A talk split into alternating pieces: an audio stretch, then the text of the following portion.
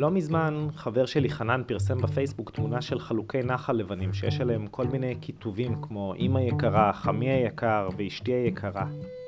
מסתבר שבבית העלמין ירקון ליד פתח תקווה מישהו התחיל למכור אבנים עם הקדשה אישית. אתם יודעים, בשביל להניח על הקבר. והכל במחיר מציאה. עשרה שקלים לאבן. חנן דיווח שהמוכר הסביר לו שזה ממש עבודת יד, הוא אוסף את האבנים בעצמו, בנחלים באזור, וכותב עליהם בכתב יד. ביום ממוצע הוא סיפר הוא מוכר חמש אבנים, אבל בימים ממש טובים יש כאלה שקונים שלוש במכה. וזה גרם לנו לחשוב על כל התעשייה סביב המוות. על כל האנשים שמתפרנסים ממנה. משה, קוראים לי משה, משה כהן. משה הוא אחד מהם. הוא מכין מצבות בבית העלמין קריית שאול. עבודה ככל העבודה. זה לא משנה מצבות או מכונאות או אינסטלציה, זה לא משנה עבודה. מקבלים את זה כמו, כמו עבודה. זה חלק מהחיים. ישר רואים על משה שהוא עובד קשה מאוד. יש לו שרירי גב מאוד בולטים ואת הצוואר אולי הכי עבה שראיתי בחיים. הפנים שלו מכוסות באבק שיש מהליטוש, הוא לא עובד עם מסכה אז לא ממש אידיאלי לריאות. אבל ההתעסקות הזאת עם מצבות כל היום לא גורמת למשה לחשוב יותר מהרגיל על המוות. אנחנו דווקא מבקשים פרנסה וזה, מפעלים על פרנסה, אבל פרנסה שלנו זה מתים. אבל אין מה לעשות, זה העולם. אין מיתון. זה הפרנסה היחידה שאין בה מיתון. בקרוון ליד, במשרדים של חברת המצבות אבן גל, יושבת גלי. אני כל הזמן פה. אני כבר 15 שנה פה. עובדת במצבות. לא מכירה משהו אחר. שם אין אבק, יש מזגן ודי נעים, אבל יש גם יותר זמן לחשוב על המוצר שהם מוכרים. קברים. הזמן הוא לא עושה את זה יותר קל. כי בכל זאת אתה נפגש עם אנשים שהם אה, איבדו משהו שהוא מאוד יקר להם. אז אה, זה לא קל, לא פשוט. אני בכל אופן לא מתרגלת, אה, אני לא יודעת מה אחרים. אני חושבת על זה המון. כמעט ולא עובר יום שלו. כמעט ולא. אבל חלקה היא עוד לא קנתה לעצמה. ממש לא. קודם נקנה בית. בבית העלמין ירקון פגשנו את גולן מבר גינון, שמסתובב לכל מקום במין עגלת גולף שכזאת, עמוסה בציוד, עדניות וצמחים. אני כמה שנים טובות פה. כמה שנים טובות זה אומר קרוב ל-20 שנה, מהצבא, מהחופשת שחרור אני כאן. זה מה שאתה רואה זה אני מטפל, כל מה שנראה ירוק ויפה. יש לגולן כובע מצחייה כזה של גננים שמגן על העורף מהשמש, וכשהוא רואה את המיקרופון שלנו, הוא נהיה די נבוך. אני רגיל לדבר עם המתים. הם לא מעניין אותם איך דיברת, מה אמרת. יש יותר מ-60 אלף קברים בבית העלמין ירקון, הכי גדול בארץ, אבל גולן מכיר את המתים כאילו הם חברים שלו. פה זה המקום של אריק. אבן טבעית, פראי, פראי, מזכיר קצת אותו. יש פה רוזמרין, גרניום זוחל וברוש טוטם עם מדענית עץ לכל האורך. משהו יפה ועמיד לכל השנה. זה מה יעקב אוהב. אהלן וברוכים הבאים לעוד פרק של סיפור ישראלי. אני מישי הרמן ובכל פרק אתם כבר יודעים יש לנו נושא וכמה סיפורים שמתקשרים אליו מכל מיני כיוונים.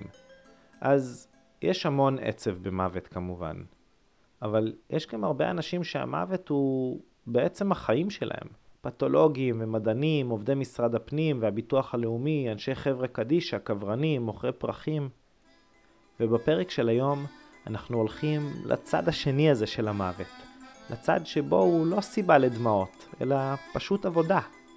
יש לנו ארבעה סיפורים בשבילכם היום, ממישהו שליד הקבר שלו גולן כנראה לא ישתול עדנית עם גירניום, לקרבות ענק בין ג'וקים במעבדה מאובזרת בבאר שבע. מסיפור קצר של אדגר קרת ועד לבן אדם היחיד שמצאנו בכל הארץ שבאמת חזר מהמתים. תישארו איתנו, עסקי המוות. מערכה ראשונה על גופתי המתה. קוראים לי שלמה אבני, בן 83, מחכה למותו להיקבר בים. איש משפחה, יש לי שני ילדים, יש לי שני נכדים. זה התחיל בבדיחות של אבא שלי, עוד לפני שאני הייתי נשואה, וגם לי וגם לאייל היו כלבים. אני גידלתי שני כלבי זאב. זה אייל, הבן של שלמה. והוא אמר לי, לאחר מותי תחתכו את גופתי לחתיכות, תכניסו למקפיא ותיתן לכלבים לאכול מה, מהגופה שלי. שהכלב ייהנה ממני. הכלב ראוי לאכול את הבשר שלי, והוא אוהב בשר, ואין שום סיבה שהוא לא יהיה זה שיאכל אותו. אז זאת הייתה בדיחה שמבחינתי נשמעה כמו בדיחה לא מצחיקה, אבל קיבלתי את זה כהומור שחור שמסתובב לפעמים. חשבתם פעם על המוות שלכם? כמה אנשים יגיעו להלוויה? איך יספדו לכם? אני מרגיש לא נוח בחברה האנושית. הם בראו את אלוהים בתורתם והשתלטו עליו ומינו את עצמם לאלוהי האלוהים. לא מקובל עליי, אני טראבל מייקר, אני, אני מתקומם. אפשר לומר שכן, אני הילד הרע של השכונה. אין מה לעשות, זה מה יש. זה סיפור על איש אחד שמקדיש את שנות חייו האחרונות בדיוק לשאלות האלה. הבדיחה הזאת של שלמה על זה שיאכילו אותו לכלבים החזיקה בסוף שנים. מהבדיחות האלה שסיפרו אותן כל כך הרבה פעמים, שהן כבר הפכו לחלק מההוואי המשפחתי. עד שפעם אחת, בארוחת יום שישי לפני איזה עשר שנים, כשכולם נהנים ממרק עוף עם קניידלח, שלמה הבהיר שהוא בעצם רציני לגמרי. אני אמרתי, אני בית עלמין לא רוצה, לא רוצה להיקבר באדמה.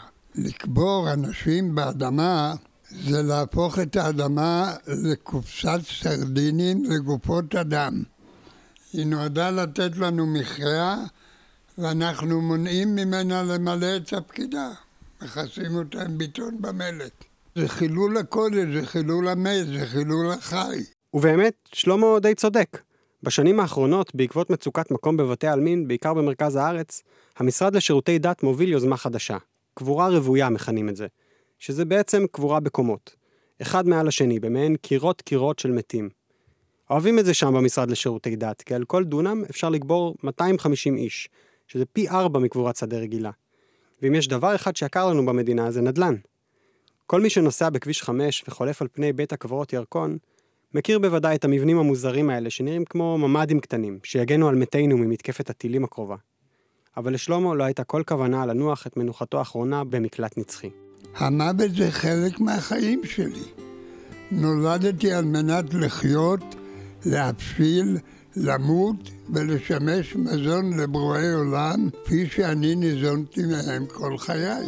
אין הבדל ביני ובין הבננה בארנבת. הייעוד של כולנו אותו ייעוד, למות ולשמש מזון. ואנחנו מנסים לשבש את הטבע. אז שלמה ביקש מהמשפחה שלו שאחרי שהוא מת, הם יזרקו את הגופה שלו בשטח. איפה שהוא יוכל להפוך בעצמו לארוחת יום שישי טעימה לאיזה נשר בגולן או להקת תנים במדבר יהודה. לילדים שלו, נוגה ואייל, כבר לא היה כוח לשיגעונות של אבא שלהם. אז ניסיתי לפתור את זה ב... אתה יודע מה? אני מוכן לעשות את זה, אבל אני לא מוכן להתעסק בבירוקרטיה. אני לא הולך ביום מותך לחפש אישורים ולחפש אה, אם מותר לי או אסור לי. תכין אתה את כל הבירוקרטיה לפני, ואם יהיה אישור, אני, אני אממש את, אה, את בקשתך הזאת. משם הוא אמר, אין בעיה, ככה זה הולך להיות. וכאילו שרק לאישור המיוחל הזה הוא חיכה כל הזמן הזה, שלמה נכנס לפעולה. בהתחלה קיוויתי שאין בעיה לזרק לחיק הטבע. פניתי למוסדות המדינה, שאלתי צבא לתת לבני להוציא את הגופה, שהוא ישליך אותה לחיק הטבע.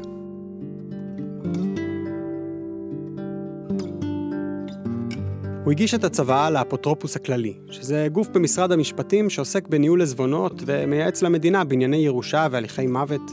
שם במשרד עינו בבקשה החריגה ומיד החזירו אותה למר אבני בטענה שאין ביכולתם לממש אותה, כי הבקשה פשוט לא חוקית. מסתבר שיש רק דרך אחת למות אצלנו בארץ, והיא לא כוללת סעודות שינות של חיות טרף. ואז באין ברירה פניתי לערכאות. ומה הייתה הדרישה שלך בבית המשפט? לקיים את אמונתי ורצוני וצוואתי, מהנימוק שאני בעלים של גופתי ולחברה אין עליה שום זכויות. הגופה היא שלי, הגופה היא לא של החברה. יש כאן שאלה מעניינת ועמוקה, שהיא למי בעצם שייכת הגופה שלנו כשאנחנו מתים. כביכול נראה שזו שאלה פשוטה. אנחנו חיים הרי חיים שלמים אינדיבידואליסטים לגמרי.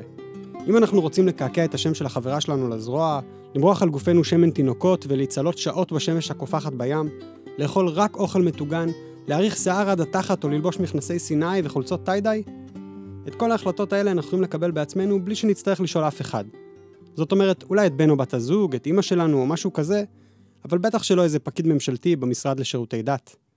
בסופו של דבר, אנחנו אדונים לעצמנו ולגופנו.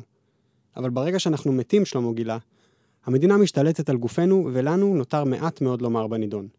לשלמה זה היה נראה לגמרי אבסורד.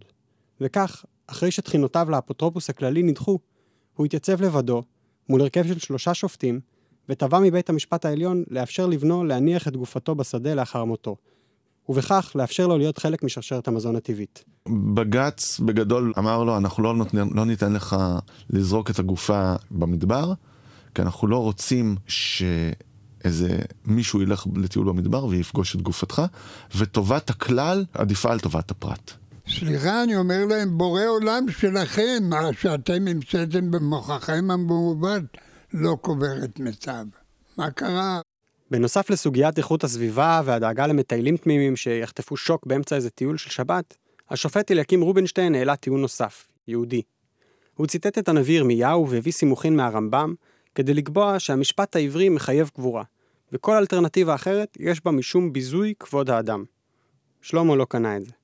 הם אמרו שזה פוגע בכבוד האדם. אמרתי, אני האדם, הכבוד שלי נפגע, תנו לי לשמור על הכבוד של עצמי. מה קרה? אבל החליטו, החליטו. אבל את שלמה, אפילו התחייה של בג"ץ לא ממש הרשימה. אבא שלי, הוא לא נכנס לאיזשהו תהליך של רחמים עצמיים ו- ונסיגה. הוא תוך זמן קצר מאוד מתעשת וישר חושב על המהלך הבא. הוא מהסוג שמסמן מטרה, ועד שהוא משיג אותה הוא לא מוותר. למחרת, הוא התייצב בבית משפט השלום והגיש עתירה חדשה. הצעתי חלופה להשליך את הגופה לים. הים גדול ועמוק מספיק בשביל להכיל את כל בתי העלמין שבעולם. זו הייתה תחילתה של סאגה משפטית שנמשכה שנים. המדינה דרשה לסלק את העתירה על הסף. הם אמרו שבעצם בג"ץ כבר הכריע בשאלה של שלמה, ושהכיוון החדש הזה, של הים, זו סתם התחכמות שלא שונה באופן מהותי מהרעיון הקודם של קבורה בשדה הפתוח. בית המשפט קיבל את הטענה, ושלמה כמובן ערער. הנושא השתלט לחלוטין על החיים של שלמה, ובמקום ליהנות משיבה טובה, לבלות בנחת עם הילדים והנכדים ולשחק בינגו במועדון גיל הזהב השכונתי כמו רוב בני גילו, הוא היה עסוק מבוקר עד ערב במאבק משפטי סביב המוות שלו, מתכנן בקפידה את פרטי הפרטים של הלוויה של עצמו. למשפחה של שלמה זה לא היה קל, אבל כששאלתי אותו על זה, על איך היה להם, המבט שלו הרצין, היה נדמה שהוא שוקל בכובד ראש את השאלה שלי ומנסח בראש תשובה רהוטה. זבשן? אשתו, הוא אומר, הייתה שלמה עם זה. היא קיבלה את דעתי, כמו שהילדים שלי מקבלים את דעתי, והנכדים שלי. הם מצדיקים אותי. אבל נוגה בתו מספרת סיפור קצת אחר. כשאדם נלחם למען מטרה, על הדרך מקריב את uh, הקשרים החברתיים. הקשרים החברתיים, אני מדברת כמובן על רעייתו וילדיו. כל רגע פנוי שלו היה מושקע בזה.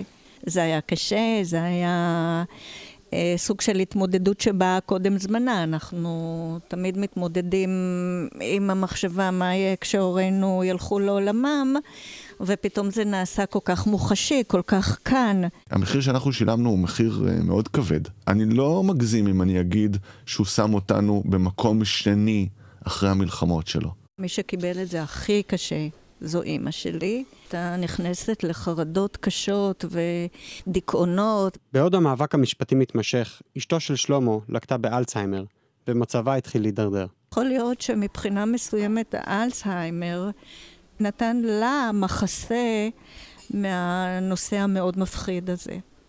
לפחות במובן הזה היא אה, ניצלה. בינתיים, הערעור השלישי החזיר את שלמה לעליון. ושם הרוח התחילה לשנות כיוון. בית המשפט הכיר בעובדה הפשוטה שלמעשה אין חוק שמסמיך בענייני קבורה בישראל ואומר שהמדינה יכולה לחייב אדם להיקבר בצורה מסוימת. השופט הפך את הפסיקות הקודמות וחייב את בית המשפט המחוזי לעסוק מההתחלה בעתירה של שלמה, לאפשר לבנו לזרוק את גופתו לים. זה עוד לא היה ניצחון, אבל לפחות נתנו לשלמה עוד צ'אנס לשכנע את המדינה. הוא לא רצה לפשל, ולכן, בפעם הראשונה, הוא שכר עורך דין שייצג אותו. אני נתקלתי כבר בשמונה וחצי שנים האחרונות בלמעלה מאלף תיקים, ראיתי כבר כמעט כל דבר. מקרה כל כך ביזארי, לא היה לי. זה עורך דין אייל בסרגליק. אני הבהרתי זה לא יהיה לי תיק שהוא קל. כי א', עקרונית אני מאמין בקבורה דתית, אני בן אדם מאמין, וב', אני אמרתי שאני רוצה לבדוק עם מי הצדק. כלומר, האם מר אבני, שהתנהל בערכאות לפני שבכלל אני הגעתי לתיק, צודק, או שמא המדינה צודקת ואין לו קייס. ובדקתי ומשפטית הוא צדק לגמרי. אבל אז קרה עוד משהו. ומה שקרה אז, שראיתי את כתבי הטענות של המדינה. וכשראיתי את כתבי הטענות של המדינה, אני התפוצצתי. המדינה טענה שאני פסולת, והשלכתי לים תזהם את הים. אמרתי, סליחה, בבתי עלמין לא קבורים פסולת. אני לא פסולת, ואני לא זוהמה. בעצם המדינה אמרה דבר פשוט. השלכת גופה לים שקולה להשלכת פסולת. ואסור כמובן להשליך פסולת לים בלי לקבל אישור של הוועדה למתן היתרי הזרמה לים. אנחנו מדברים פה על ועדה של המשרד להגנת הסביבה, שכל תפקידה לדון בפסולת שנזרקת לים. סוגיות כמו פחם שנופל מהמסוע של תחנת הכוח בחדרה, הזרמת שבחים מהשפד"ן או זיהום מבתי הזיקוק במפרץ חיפה. כלומר, כדי לכנס את הוועדה, שלמה היה צריך לקבל על עצמו שהוא מוגדר כפסולת. באין ברירה הלכתי לוועדה. בצו בית המשפט התכנסו מומחי טבע ותעשייה, ושעות על גבי שעות דנו בסוגיה אחת. האם שלמה אבני הוא פסולת? בסוף דיון מאוד מאוד ארוך בסוגיה כבדת המשקל הזאתי, שלמה והעורך דין שלו קיבלו הודעה שהוועדה עצמה אמרה שהיא מקבלת את העמדה שלנו שלא מדובר בפסולת. שלמה קיבל אור ירוק להיזרק לים. ההיתר מפרט ספציפית כמה משקל פסולת, מה ההיקף, מה הגודל, מה הגובה, מה... זה ממש נכנס לעובי הקורה בעניין הזה. כמו לדוגמה, בדיוק מה משקל הסלע שצריך להיות קשור לגופה של שלמה כשיזרקו אותו מהספינה. מגובה בהיתר, הוא חזר לבית המשפט. קיבלתי את הפסק דין של המחוזי עכשיו. לאור האמור, בקשתו העקרונית של המבקש כי גופתו תשוחרר לבנו כדי שישליכנה בבוא העת לים מתקבלת. שלמה הצליח ויצר תקדים משפטי. היה נדמה שאתונות הים תיכוניות יכלו כבר לרייר לקראת הארוחת שינה שציפתה להם בים.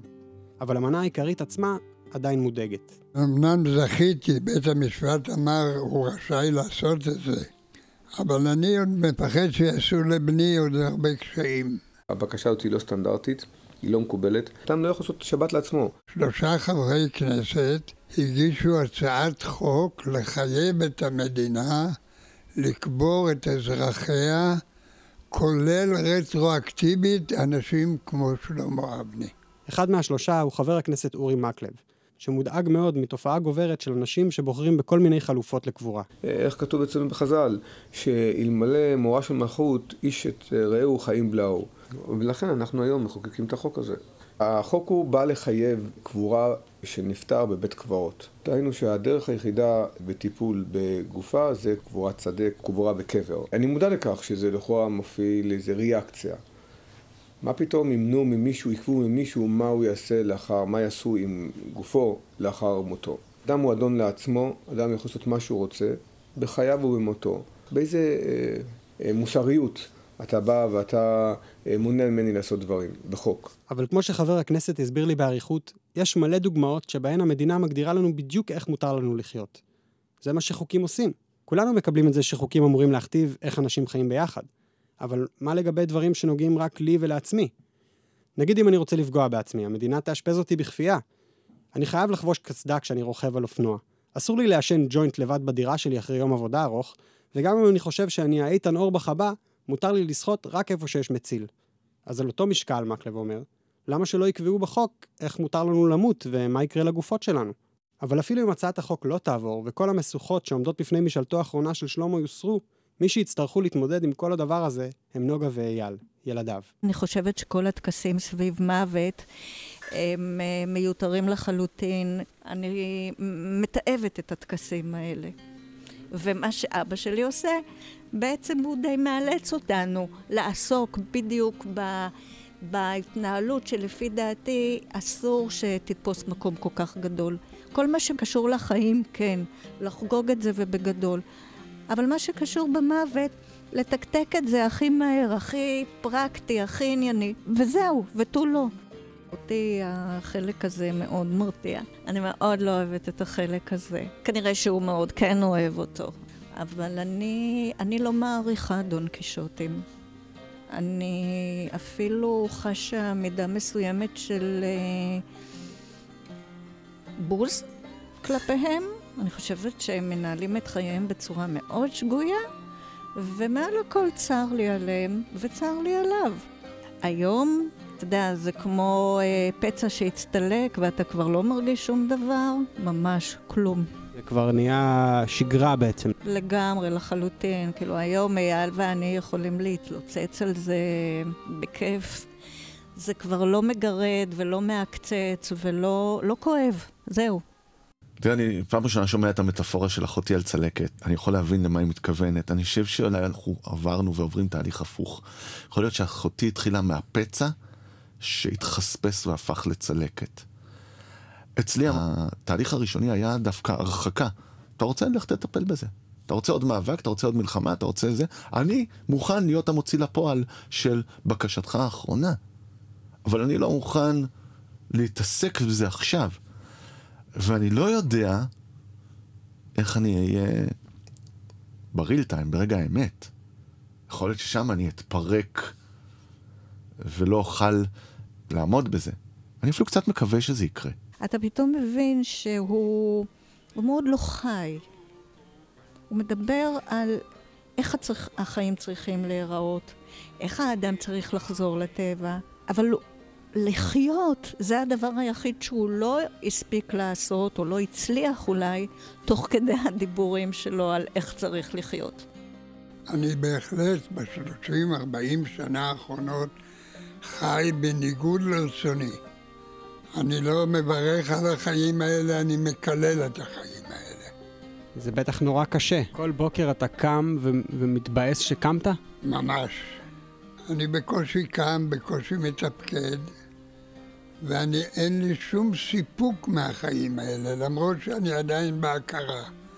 אין לי שום סיפוק מהחיים האלה.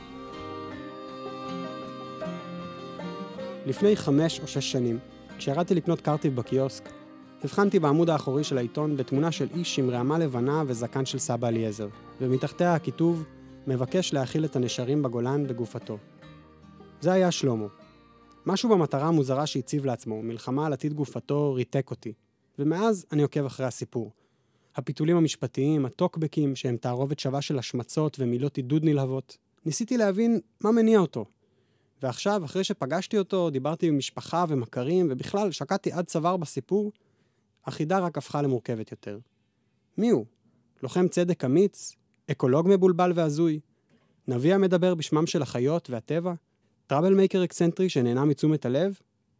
אם תשאלו אותו, שלמה יגיד לכם שכל מה שעשה נובע מאינטרסנטיות גרידא. נכון, כל בני אדם אנוכיים. נכון, אני אחד מהם. אני לא יותר טוב מהם. אני פושע כמו כל בני אנוש. כל המלחמות שאני עושה, אני עושה למען עצמי ולא למען הזולת. בסוף הריאיון שלנו, כששלמה כבר מיהר לבית האבות כדי להאכיל את אביו ורעייתו, כמנהגו בקודש בכל צהריים, שאלתי אותו אם בעצם הפרשה הזו כבר מאחוריו. עוד לא מאחוריי, אני עוד לא, עוד לא נזרקתי, עוד לא מתתי, אני צריך למות, וצריך להוציא את הגופה מחדר הקירור. וצריך לשכור ספינה, אין לי ספינה עדיין, אני בהליכי משא ומתן עם כל מיני בעלי ספינות למיניהם. אז כשתמצא ספינה, אתה, אתה כן תהיה מסופק? אתה תהיה, יהיה לך איזשהו סיפוק? אני אלך, אני אלך ב, ב, ב, בחיוך על השפתיים.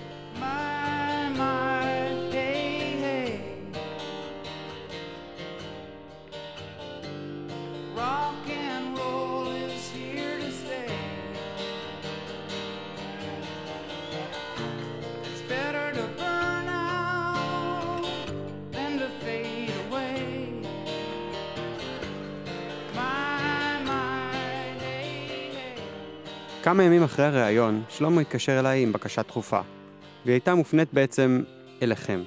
חברים, אם יש לכם במקרה סירה שיכולה להכיל לפחות 100 איש, ויכולה לצאת את המים הטריטוריאליים, צרו איתו קשר. ב-03-673-6830. הוא ממש ממש ישמח. you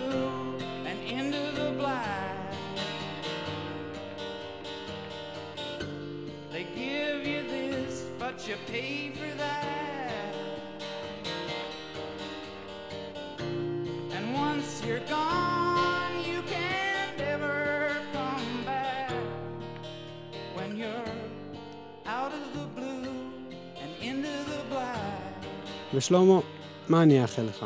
פעם העלו אותך לשידור ברדיו, ובסוף השיחה המראיין איחל לך אריכות ימים. כמעט אכלת לו את הראש. למה אתה מקלל אותי? צעקת עליו. אז במקום, אני מאחל לך שכל משאלות לבך ישקעו יחד איתך למצולות, והים כולו יהיה למצבתך.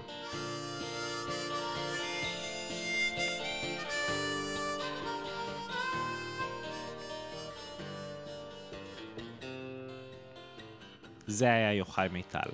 מערכה שנייה, זומבי ג'מבורי. כנראה שאין נושא שיותר מעסיק אותנו, החיים, מאשר המוות. וכמובן שהכל ספקולציה, לאף אחד אין מושג איך זה באמת למות.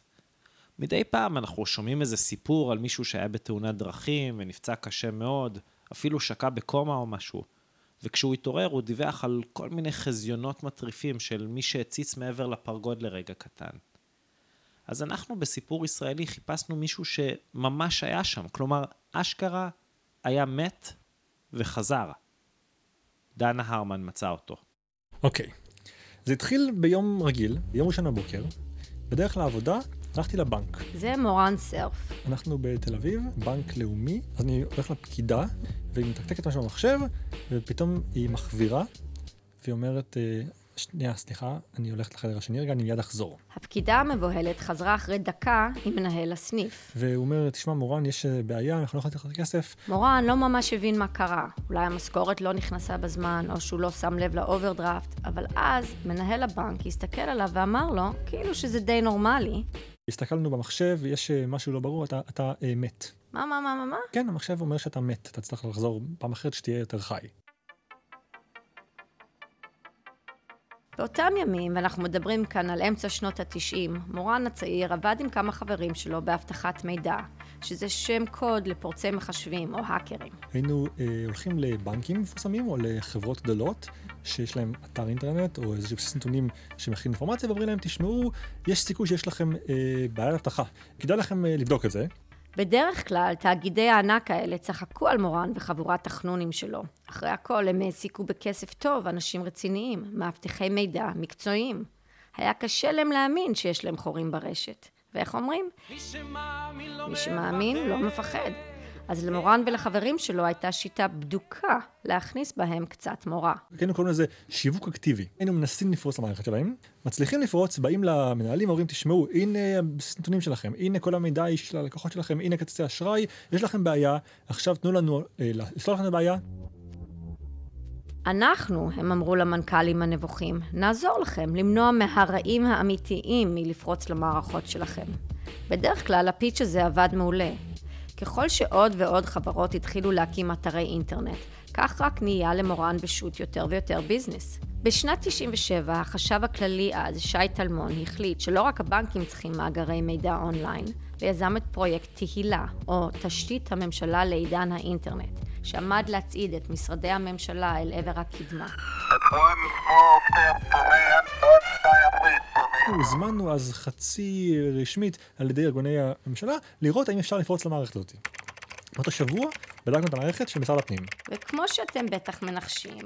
הבדיקה העלתה בשנייה אה, אוסף של בעיות, פורצים ביום חמישי בצהריים, מצליחים לשלוף מידע ואפילו להחליף נתונים ולעשות מה שאנחנו רוצים.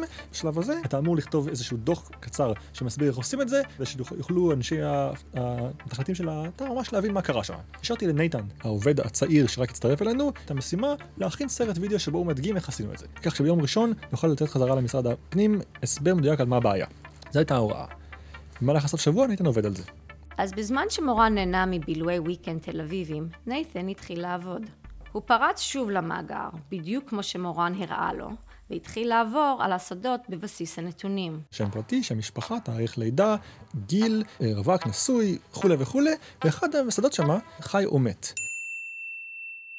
עכשיו, לטחון צעירות, כמו שאומרים, בין אם זה בטירונות או בחברת האקרים, זה אף פעם לא התחושה הכי נעימה. אז נייתן החליט להתחכם. הוא נכנס לדף של מורן סרף וחייך לעצמו. הוא ירד לשדה של חי או מת, והחליט, ככה ברגע, להרוג את הבוס שלו. והוא אומר, אוקיי, זה יהיה גם מצחיק שאפשר להחליף את זה, גם אנחנו נראה את זה בתור דוגמה למה עשינו, ואחרי זה נחזיר לחזרה. זהו ש... מתברר שאף אחד במתכנתי האתר הזה לא חשב שמישהו יחזור מן המתים. אז מעכשיו אני מת. מהר מאוד מורן גילה שהמאגר של משרד הפנים מזין המון בסיסי נתונים אחרים, בנקים למשל, חברות ביטוח, קופות חולים וכאלה, ושינוי הסטטוס הקטן הזה מניע שרשרת אוטומטית של תהליכים שנועדו להתמודד עם זה שמישהו מת. וככה, לפני שנייתן בכלל הספיק להסביר הכל למורן, התחילו להגיע אל הוריי כל מיני מכתבים שמציעים לך מצבות למכירה, ומתחילים להציע למשפחה שלך אה, סידורים נוחים להלוויה. אדון וגברת סרף המודאגים נרגעו שתפסו את מורן בטלפון והוא הסביר להם שהוא ממש ממש לא מת. והוא מצידו התקשר מיד לחבר'ה מתהילה שעירבו את משרד הפנים. כולם ניסו להחזיר את מורן לחיים, אבל התברר שאף אחד בכלל לא חשב על האופציה הזו, שמישהו יחזור מהמתים, והיועצים המשפטיים התעקשו שכל התהליך דורש אישור של שופט. העניין התחיל להיגרר. בהתחלה זה די מצא חן בעיני מורן, אחלה נושא שיחה. הוא הסתובב ככה, רשמית מת, כמה שבועות. והכי שוס, באורך פלא, כל דוחות החנייה שלו התבטלו להם. יש, יש דברים חיובים. אבל הוא היה אמור לגשת לפסיכומטרי. הוא היה מודאג שלא ייתנו לו לשבת למבחן אם בכל הרשומות הוא בעצם רשום כמת. אז הוא הרים צלצול לפקידים במשרד הפנים והזכיר להם את הבעיה שלו. התאריך של המבחן הלך והתקרב. ואיך זה נגמר בסוף? מישהו חשב על רעיון יצירתי. הם פשוט הוסיפו למורן עוד עמודה נוספת משמאל. מעכשיו מורן היה חי, מת, חי. It was a zombie jamboree took place in a New York cemetery. It was a zombie jamboree took place in a New York cemetery. Zombies from all parts of the island. Some of them was a great calypsonians. Although the season was carnival, they get together in Bacchanal and they singing back to back, belly to belly. I don't give a damn. I done dead already. Oh, back to back, belly to belly at the zombie jamboree. I hear you talking back to back, belly to belly. Don't give a damn. Done dead already. Oh, back to back, belly to belly at the zombie, zombie jamboree.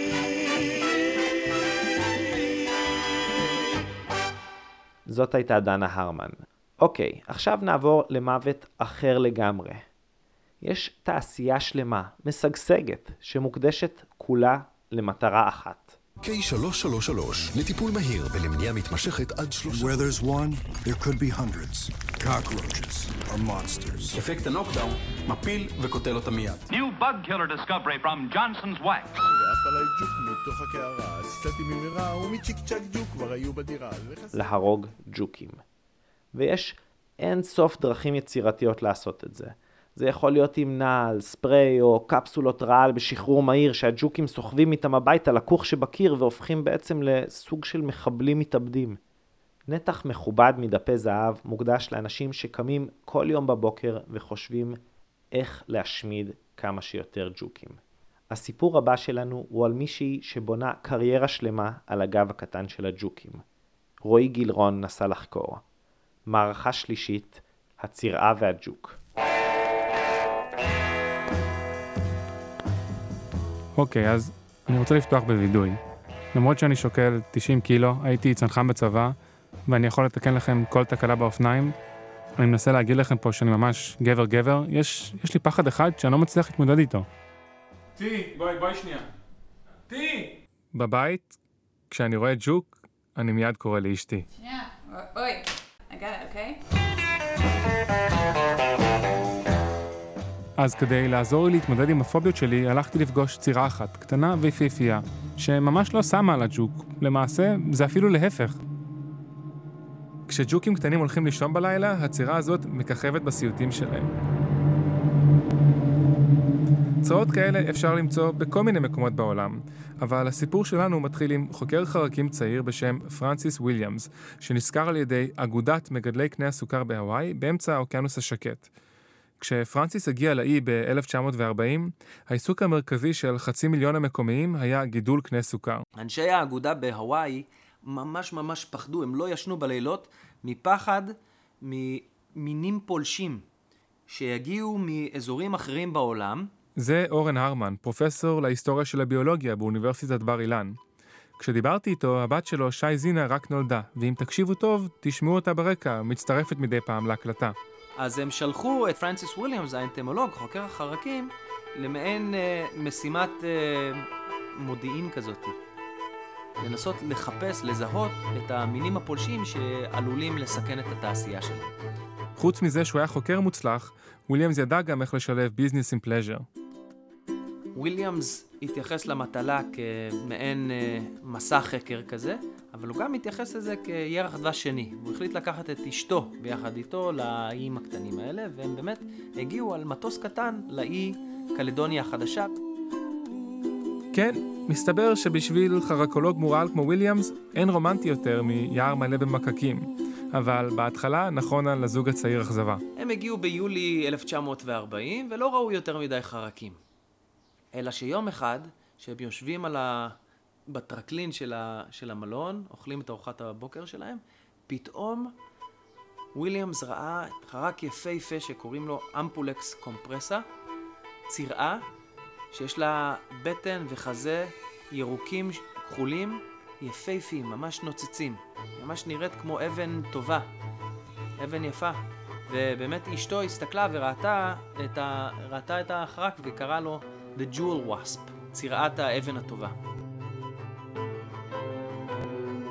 וויליאמס התלהב כל כך לא רק בגלל יופייה של הצירה, אלא גם, ואולי בעיקר, בגלל שמועה שרצה בקרב המקומיים, שהצירה הקטנה הזאת, צירת האבן הטובה, מחסלת ג'וקים שגדולים ממנה פי שניים, ולא סתם מחסלת. אבל לזה עוד נגיע בהמשך. וויליאמס כבר התחיל לחלום על מהפכה בעולם ההדברה, אבל היו עדיין כמה בעיות שהיה צריך לפתור. כמו לדוגמה, זה שהוא עצמו אף פעם לא ראה צירה תוקפת ג'וק. אז בהתלהבות של ילד קטן, הוא שם כמה צנצנות בתיק ויצא לחפש ג'וק עסיסי במיוחד. ג'וק גדול ומכוער, שנקרא פרי פלנטה, אחרי שהסתובב יום שלם ולא תפס אף ג'וק, הוא חזר קצת שבוז לחדר במלון, וכשהוא עבר ליד הכניסה לחדר האוכל, משהו חום ומהיר תפס לו את העין. אז uh, הוא בילה די הרבה זמן במטבח. Uh, ותפס שם די הרבה ג'וקים, שם אותם בצנצנות. ועכשיו, שהיו לו ג'וקים וצרעות בצנצנות נפרדות, הכל היה ערוך ומוכן לניסוי הגדול. הוא לקח את הג'וקים והכניס אותם לתוך הצנצנת ביחד עם הצירעה, והביט חיכה לראות מה קורה. אחרי שאורן סיפר לי מה קרה בתוך הצנצנת הזאת בהוואי לפני יותר מ-70 שנה, החלטתי שאני חייב לראות את זה בעצמי. אז ירדתי לבאר שבע למעבדה של פרופסור פרדריק ליברסט, שחוקר בדיוק את הצרעות והג'וקים האלו. בדרך לשם ברכבת דמיינתי לעצמי את מי אני אפגוש שם. מי יהיה אמיץ מספיק לגעת בג'וקים כל היום? הייתי אה, מבקשת מכל הילדים בגן, שאם מוצאים איזה חרק, שיבואו לקרוא לי. אה, והם היו קוראים לי, והייתי פשוט תופסת אותם בידיים, והייתי שמה אותם בתוך אה, תיק אוכל, שהיה אטום ולא היה בו אוויר. זאת מעיין קיסר, דוקטורנטית של פרדריק. עד שיום אחד אמא שלי פתחה את התיק אוכל וגילתה המון אה, חרקים מתים. והיא לא אהבה את זה. מאז מעיין גדלה. היא כבר בת 30 היום, אבל היא עדיין משחקת עם ג'וקים. רק שעכשיו, כשיוצא לה מהמשחק הזה דוקטורט, אפילו אימא שלה כבר השתכנעה ונרתמה למשימה. שיש לנו תיקנים בבית, אז uh, היא מתקשרת ואומרת, מעיין, לשמור לך אותו? את צריכה אותו? אנחנו יושבים במעבדה, מלא מפוחים ומכשירים מוזרים עושים רעש מסביב. מעיין מניחה על שולחן המעבדה קובייה מפלסטיק שקוף, מרימה אותה טיפה ומכניסה פנימה ג'וק. הוא מסתובב לו בפנים די באיטיות, בודק אם יש פירורים של משהו בסביבה, אין לו מושג מה מצפה לו. עכשיו מעיין מכניסה פנימה את הצירה, לעומת הגוש החום שמסתובב לו בקובייה, הצירה מרהיבה, מנצנצת בצבעי כחול וכסף. כולנו יושבים מאופנתים ובוהים בדו-קרב שעומד להתחולל לפנינו. הג'וק קולט מיד איזה ריח של סכנה באוויר ועולה לפינה העליונה של הקובייה. הוא יודע שיש סכנה למטה, אבל לא רוצה לרדת. הצירה מצידה גם נדרכת. אתם רואים שהיא עושה גם כן אה, תנועות עם האנטנה כזה? זה אומר שהיא במוד שהיא מחפשת משהו. היא בטח הריחה אותו. כל מי שאי פעם ניסה לתפוס ג'וק יודע שהכי חשוב זה אלמנט ההפתעה. היא מתקרבת בשקט בשקט אל התיקן, ממש כמו אריה שצד אנטילופה. לא תמיד זה מצליח בפעם הראשונה. כל פעם שהצירה מנסה להתקרב אל הג'וק, הוא מזנק בזריזות לצד השני של הזירה. אחרי כמה פעמים כאלה, נראה שהיא התייאשה. היא נעמדת על הדופן של הקובייה רחוק מהג'וק, ואז פתאום היא מזנקת. אוי, היא תפסה אותו! כמו שאתם שומעים, אני ממש התרגשתי בשלב הזה. זה ממש כמו להיות בספארי ולראות national geographic. עכשיו זהו, זהו, עכשיו היא לא תוותר, עכשיו זהו, היא מצאה אותו. וואי וואי וואי וואי וואי וואי. הצירה מתבייתת על הראש של הג'וק והוא גדול כמעט פי שניים ממנה, מנסה לנער אותה בהיסטריה, אבל היא לא מוותרת. אז יש פה איזשהו כחב כמובן. הנה, עכשיו היא תפסה אותו, היא נותנת את העקיצה הראשונה. עכשיו, כמו שדוד ידע באופן אינטואטיבי, אם אתה איזה קטנצ'יק שנלחם בנפיל ענק, באיזה גוליית, כדאי שכל אבן תוגש לכתובת מדויקת ביותר. וכך גם הצירה. לא זורקת סתם אגרופים לכל הכיוונים. הצירה מחכה לשבריר שנייה של יציבות שתאפשר לה לכוון את העוקץ כמו שצריך. היא נעמדת מעל הג'וק ומשחררת עקיצה שמשתקת אותו מהגפיים ומטה. ברגע שהיא נותנת את העקיצה הראשונה והיא משתקת את הרגליים הקדמיות, אז היא יכולה לעבור לראש. עכשיו שהג'וק הפסיק להשתולל, הצירה ניגשת לעבודה המסובכת. היא נעמדת לו מעל הראש, הפעם לוקחת את הזמן קצת יותר, ו... היא מזריקה אה, ארס ישר לתוך המוח של התיקן. אני לא יודע אם קלטתם את זה, אבל הצירה עכשיו עשתה לג'וק מין ניתוח מוח זריז, והחדירה לו ארס לתוך מקום מאוד ספציפי במוח. והעקיצה השנייה הזאת מחוללת בו שינויים התנהגותיים מוזרים מאוד. מה שאנחנו קוראים זומבי. תיקן פשוט לא הולך, לא בא לו ללכת, הוא יושב במקום, האנטנות שלו קצת אה, מורדות. הג'וק מפסיק לברוח, הוא נרגע לגמרי, ו... מה הג'וק עושה עכשיו? אה, הוא מנקה את עצמו, אתה רואה? הוא כאילו לא אכפת לו מה קורה. כן, הוא פשוט עומד במקום, ובמשך איזה חצי שעה ממרק את עצמו לכבוד הצירה.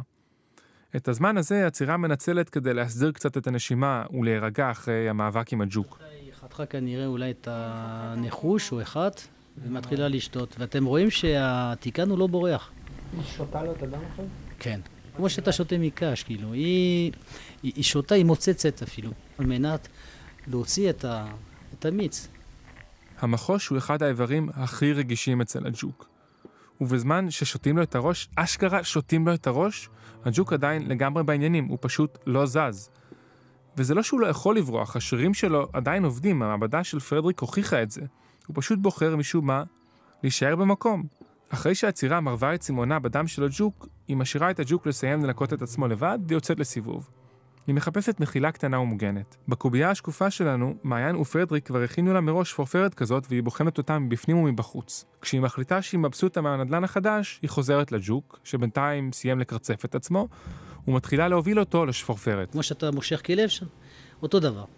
תמשוך אותו עד uh, הקן, והיא תכניס אותו בתוך הקן. ועכשיו מגיע הרגע שבשבילו הצירה עבדה כל כך קשה. בשלב הבא היא תטיל ביצה, תטיל ביצה לגוף שלו, ומהביצה בוקע זחל. זה התפתחות של חרקים, זה ביולוגיה קלאסית. והזחל הזה מתחיל למצוץ דם. עושה חור קטן בתוך אה, אה, הקוטיקולה. זה השלט של הג'וק.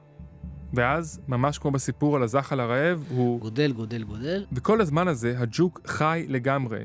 יושב לו מסטול בתוך מחילה, בזמן שזחל קטן שותה לו את הדם.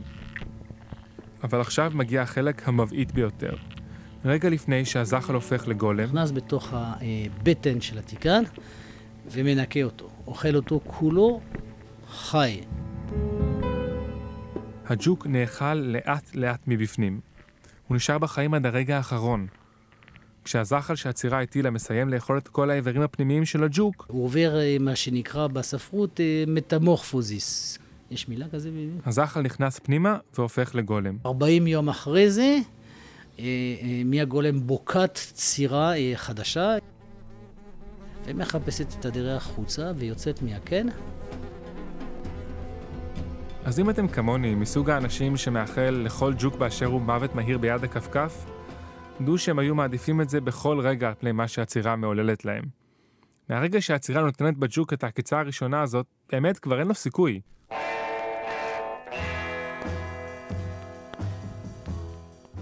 אז נכון, הג'וק הענק מפסיד כמעט כל פעם לצירה הקטנטנה שפשוט עושה בו כרצונה. אבל יש עוד דרך להסתכל על כל הסיפור הזה. בסוף, כמה צרעות נדירות מהאוקיינוס השקט שאוכלות ג'וק אחד פעם ב... לא ממש מזיזות לו את המחוש. פשוט כי יש לו אסטרטגיה שונה לגמרי. הג'וק בחר בתחמושת אחרת במרוץ החימוש נגד הצרעות, תחמושת אסטרטגית יותר, לטווח ארוך.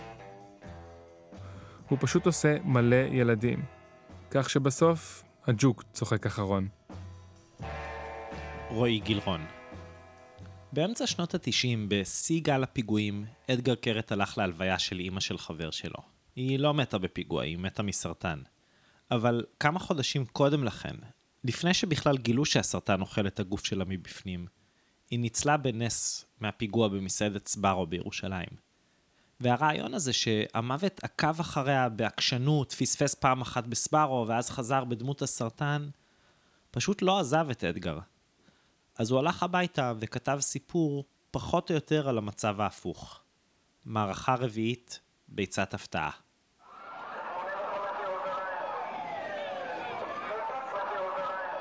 אני הייתי ממול האוטובוס, ובדיוק כששמענו את הפיצוץ, התקרבנו לאוטובוס, שמענו צועקים הצילו, הצילו. החלק הקדמי היה קטסטרופה, חצאי גופות, ואנשים, איך שאומרים, הרוגים וזה. תשמעו סיפור אמיתי. לפני שלושה חודשים בערך מצאה אישה בת 32 את מותה בפיגוע התאבדות שהתרחש ליד תחנת אוטובוס. לא רק היא מצאה את מותה, עוד רבים וטובים מצאו. אבל הסיפור הזה הוא עליה. את האנשים שנהרגים בפיגועים מעבירים למכון הפתולוגי באבו כביר לנתיחה שלאחר המוות.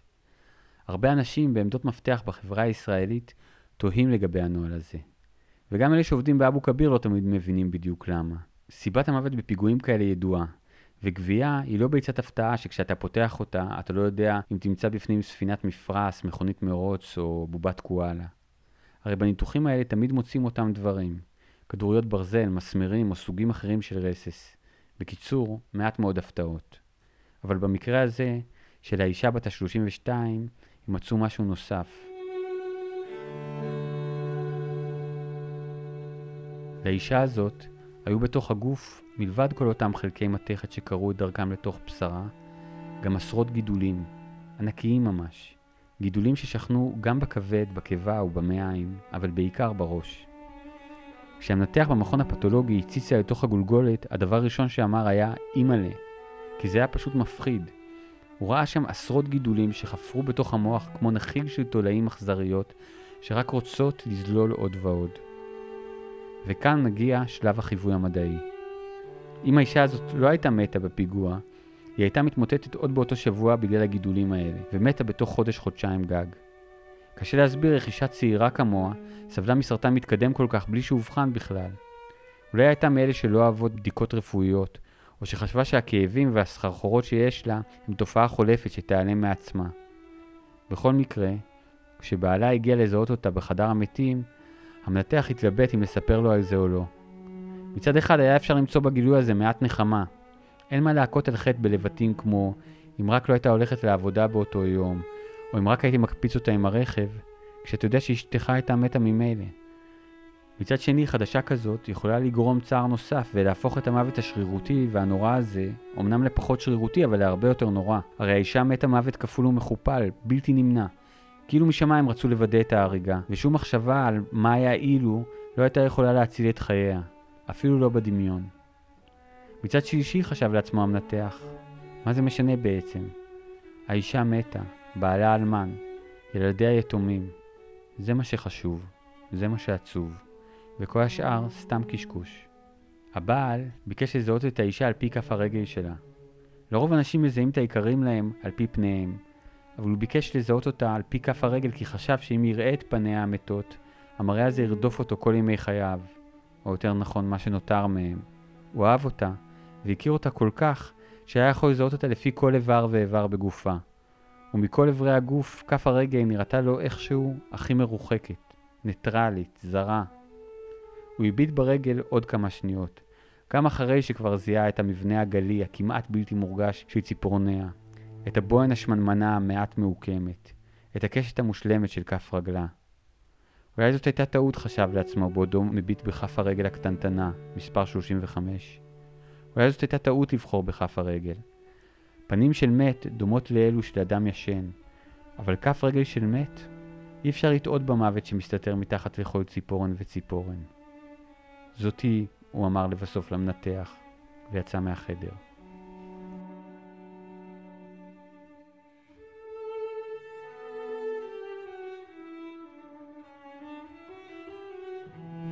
להלוויה של האישה הגיע גם המנתח. לא רק הוא, גם ראש עיריית ירושלים הגיע, וגם השר לביטחון פנים. שניהם הבטיחו לבעל באופן אישי, כשהם חוזרים פעמים רבות על שמו הפרטי והאשמה של המנוחה, לנקום את מותה האכזרי. הם תיארו באופן דרמטי ופלסטי כיצד ימצאו ויענישו את שולחיו של המרצח. במתאבד עצמו כבר לא היה אפשר לנקום. הבעל נראה די נבוך מההבטחות האלה. נראה כאילו הן לא ממש מעניינות אותו, ושהוא מתאמץ להסתיר את זה רק מתוך התחשבות ברגשותיהם של כל אותם אנשי ציבור נסערים שבתמימותם באמת האמינו שנאומיהם הזועמים מציעים לו איזושהי נחמה. ההלוויה הייתה הפעם השנייה שבה חשב המנתח לספר לבית שאשתו הייתה ממילא על סף מוות, ובכך אולי לשכך במשהו את רוח הנקם והמבוכה ששרתה על האירוע. אבל גם הפעם הוא שתק. בדרך חזרה הוא ניסה לחשוב מחשבות מעט פילוסופיות על כל מה שקרה. מה זה סרטן, הוא חשב, אם לא פיגוע אלוהי על רקע חבלני? מה אלוהים עושה אם לא מחבל בנו מתוך מחאה על משהו? משהו כל כך נשגב וטרנסצנדנטי שאיננו מסוגלים לתפוס בכלל. ובדומה לעבודתו במכון, גם המחשבה הזאת הייתה שקולה ומדויקת, אבל לא ממש עזרה לשום דבר. בלילה שאחרי ההלוויה, חלם הבעל חלום עצוב, ובו כף הרגל המתה מלטפת את פניו. חלום שגרם לו להתעורר נסער. הוא הלך למטבח בשקט בשקט כדי לא להעיר את הילדים, והכין לעצמו כוס תה בלי להדליק את האור.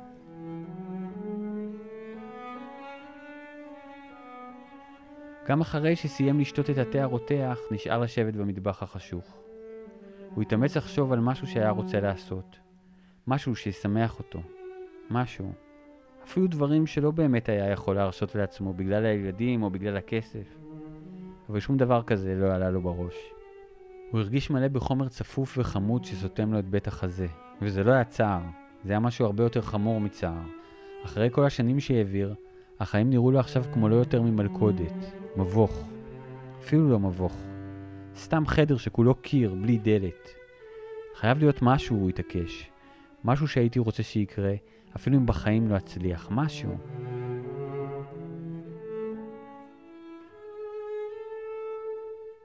יש אנשים שמתאבדים אחרי שמישהו קרוב להם הולך. יש כאלה שפונים לדת, ויש אחרים שיושבים במטבח כל הלילה ואפילו לא מחכים לשמש שתזרח.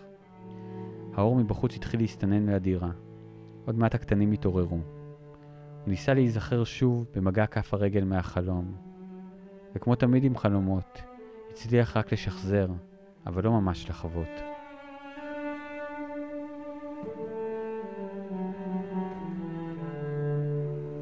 וסיימנו. תודה לגולן יאיש מבר גינון בבית העלמין ירקון, שדרך אגב אמר לי שיאיש זה יחיה בתימנית. למשה כהן וגלי באבן גל בקריית שאול, לשלמה, אייל ונוגה אבני, לאדגר קרת, מורן צרף, אורן הרמן והתינוקת החדשה שלו שי זינה, מעיין קיסר ופרדריק ליברסט. תודה כרגיל למפיקה שלנו גיא עופר, שלא תמיד הכי מתלהבת מהבדיחות שמריצים עליה כאן בסוף כל פרק.